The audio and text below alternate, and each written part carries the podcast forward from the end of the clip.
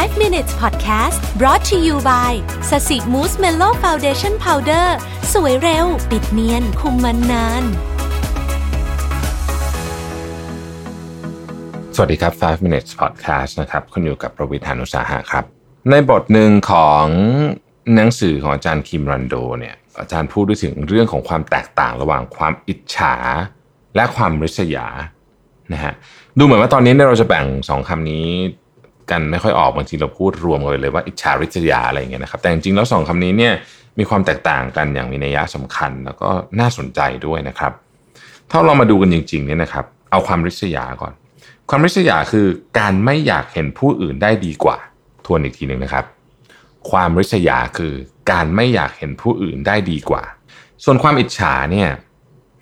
อาจจะเป็นการเห็นผู้อื่นได้ดีกว่า แล้วรู้สึกไม่พอใจ ต้องการอยากได้บ้าง แต่ก็ยอมรับความจริง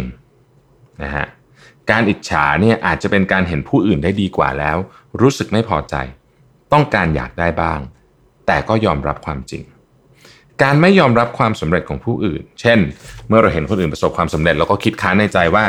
พ่อแม่ตรงมีดีอยู่แล้วบ้านรวยสีใช้แผนสกปรกทำธุรกิจสีเทาอะไรก็ว่ากันไปเนี่ยนะฮะไม่รู้เหมือนกันคือผมก็ยกข้ออ้างขึ้นมาแบบมั่วๆ สิ่งเหล่านี้เราเรียกว่าความริษยานะฮะสิ่งเหล่านี้เรียกว่าความริษยานะมีสุภาษิตเกาหลีบทหนึ่งกล่าวไว้ว่า เห็นอาซื้อที่ดินแล้วปวดท้อง สุภาษิตนี้สอนเรื่องความริษยา เพราะมนุษย์สามารถทนหิวได้ แต่ไม่สามารถทนปวดท้องได้ ปัจจุบันคนที่รู้ความหมายของคำว่าอิจฉาอย่างถ่องแท้จริง ๆ มีไม่มากคำคำนี้จึงถูกใช้ในความหมายที่คลาดเคลื่อนไปจากเดิมอยู่บ่อยครั้ง สาเหตุอาจเป็นเพราะคนรุ่นใหม่นะครับ ไม่ค่อยได้เจอเรื่องของความลำบากความยากจนสงครามเหมือนยุคสมัยเก่า ถ้าพูดในบริบทเกาหลีเกาหลีเนี่ยจริงๆเกาหลีผ่านสงครามมาเยอะกว่าประเทศอื่นในแถบนี้พอสมควรนะครับพวกเขาจะมีความคิดที่แตกต่างออกไป และมีความสามารถในการยอมรับความสำเร็จของผู้อื่นน้อยลงด้วยนะครับ อันนี้แน่นอนไม่ใช่วัยรุ่นทุกคน ไม่ใช่เด็กรุ่นใหม่ทุกคน ผมจะพยายามหลีกเลี่ยง ไม่ใช่พยายามหลีกเลี่ยง ผมเชื่อว่าเราไม่สามารถเหมารวมกับเรื่องอะไรได้เลย เวลาเราพูดคำว่าวัยรุ่นชอบทำแบบนี้มันมันเป็นแค่กลุ่มหนึ่งนะฮะหรือชุดหนึ่งเท่านั้นไม่มีทางที่ทุกคนจะชอบทำหรือว่ามีความคิดเหมือนกันได้ดังนั้น ไม่เหมารวมนะ แต่ว่าเขาพูดในบริบทของบางส่วนแล้วกันใช้คำนี้นะครับ ในสังคมเกาหลีเนี่ยความอิจฉาเป็นยังไงเนี่ยผมว่าทุกคนก็คงพอจะนึกออกนะครับ หลายท่านเคยดูซีรีส์ซึ่งขออภัยถ้าผมจำชื่อผิดนะครับผมไม่ค่อยสันทัดเท่าไหร่ Sky Castle หรือเปล่านะอะอาจจะเป็นตัวอย่างที่ดีนะฮะถ้าทุกคนรู้สึกอิจฉาได้อย่างเป็นอิสระก็คงดีกว่านี้ จะได้ไม่ต้องทนกัดกลุ่ม คิดว่ามีเพียงเราเท่านั้นที่เฝ้าอิจฉาผู้อื่น แล้วทำไมต้องอิจฉาด้วยล่ะ เพื่อเป็นการปลอบใจตัวเองนะครับ ในกรณีที่เราเห็นผู้อื่นประสบความสำเร็จอย่างไม่น่าเชื่อเนี่ยดวงดีสุดๆเนี่ยทั้งทั้งที่เราพยายามมากกว่าทุ่มเทมากกว่า ขอใหม่ correction เราคิดว่าเราพยายามมากกว่าและทุ่มเทมากกว่า เราคิดเราคิด เมื่อรู้สึกหลังจากที่เราเหมือนกับปล่อยได้แล้วเนี่ย เราจะเราจะรู้สึกสบายใจขึ้นและหันกลับมามองทบทวนตัวเอง ทบทวนสิ่งที่เกิดขึ้น และนำความล้มเหลวนั้นมาพัฒนาตัวเองให้ดีขึ้นนะครับ ดังนั้นคำพูดที่ว่าถ้าอิจฉาคือคนแพ้จึงเป็นการเสแสร้งปกปิดความรู้สึกที่แท้จริงของเรา คือถ้าอิจฉาก็อิจฉาไม่เป็นไรนะครับ โลกใบนี้เต็มไปด้วยการแข่งขันอันดุเดือดนะฮะ ผู้ชนะอาจพิชิตการแข่งขันสำเร็จได้ครั้งหนึ่ง แต่ความจริง ๆ แล้ว ไม่มีใครเป็นผู้ชนะได้ตลอดไปนะฮะวันหนึ่งก็สามารถแพ้ได้ ดังนั้นจริงๆปัญหาไม่ใช่ว่าชนะหรือแพ้ สิ่งสำคัญมากกว่าคือเราจะโตขึ้นโดยผ่านประสบการณ์ครั้งนี้ไปได้ มากแค่ไหน หากแพ้แล้วไม่รู้จักยอมรับชัยชนะของผู้อื่น เอาแต่ริษยานะฮะผลลัพธ์ของการแข่งขันครั้งหน้าก็เหมือนเดิม ไม่ได้เรียนรู้อะไร ดังนั้นเนี่ย อาจารย์เปรียบเทียบแบบนี้ ใครก็ตามที่มีความน้อยเนื้อต่ำใจอะไรบางอย่าง ไม่ว่าจะเป็นรูปร่างหน้าตาฐานะครอบครัวความล้มเหลวในชีวิตพื้นฐานการศึกษา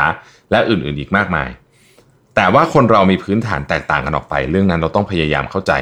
ปฏิกิริยาของแต่ละคนที่จะรับมือกับเรื่องนี้ก็แตกต่างกันออกไปเหมือนกัน เรื่องนั้นเราก็ต้องพยายามเข้าใจเหมือนกัน คนจำนวนมาก เลือกที่จะปิดบังความน้อยเนื้อต่ำใจไว้ คนบางคนเลือกที่จะ ลืมหรือไม่ก็ปฏิเสธความจริง แต่มีคนบางกลุ่มเลือกที่จะยอมรับ และพยายามเอาชนะมัน คุณเป็นคนประเภทไหน ถ้าเป็นเงื่อนไขเดียวกัน ถ้าพูดถึงเรือ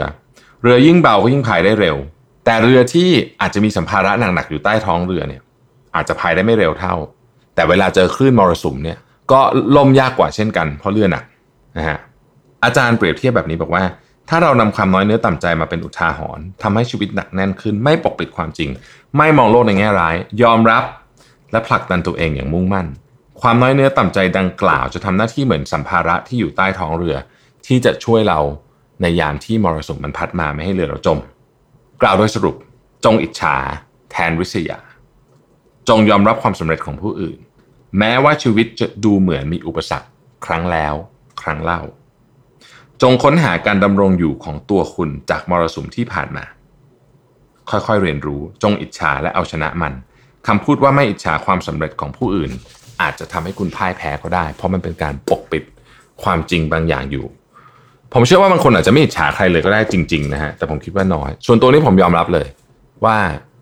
อิจฉา มีความอิจฉาอยู่ เยอะเลยแหละ เวลาเห็นใครทำอะไรได้นะฮะแต่ก็นี่แหละ ผมก็พยายามทำเหมือนที่ อาจารย์คิมรันโดแกบอกว่า ให้เปลี่ยนมันมาเป็นพลังแทน ไม่ไม่ไม่ไม่ไม่ง่ายและทำไม่ได้บ่อยทำไม่ได้ทุกครั้งด้วยนะบางทีก็บางทีก็ดาวไปก็มี แต่ถ้าทำได้มันก็จะดีอยู่ตัวคุณเอง ขอบคุณที่ติดตาม 5 minutes ครับ สวัสดีครับ 5 minutes podcast presented by แป้งพับสสิมูสเมลโล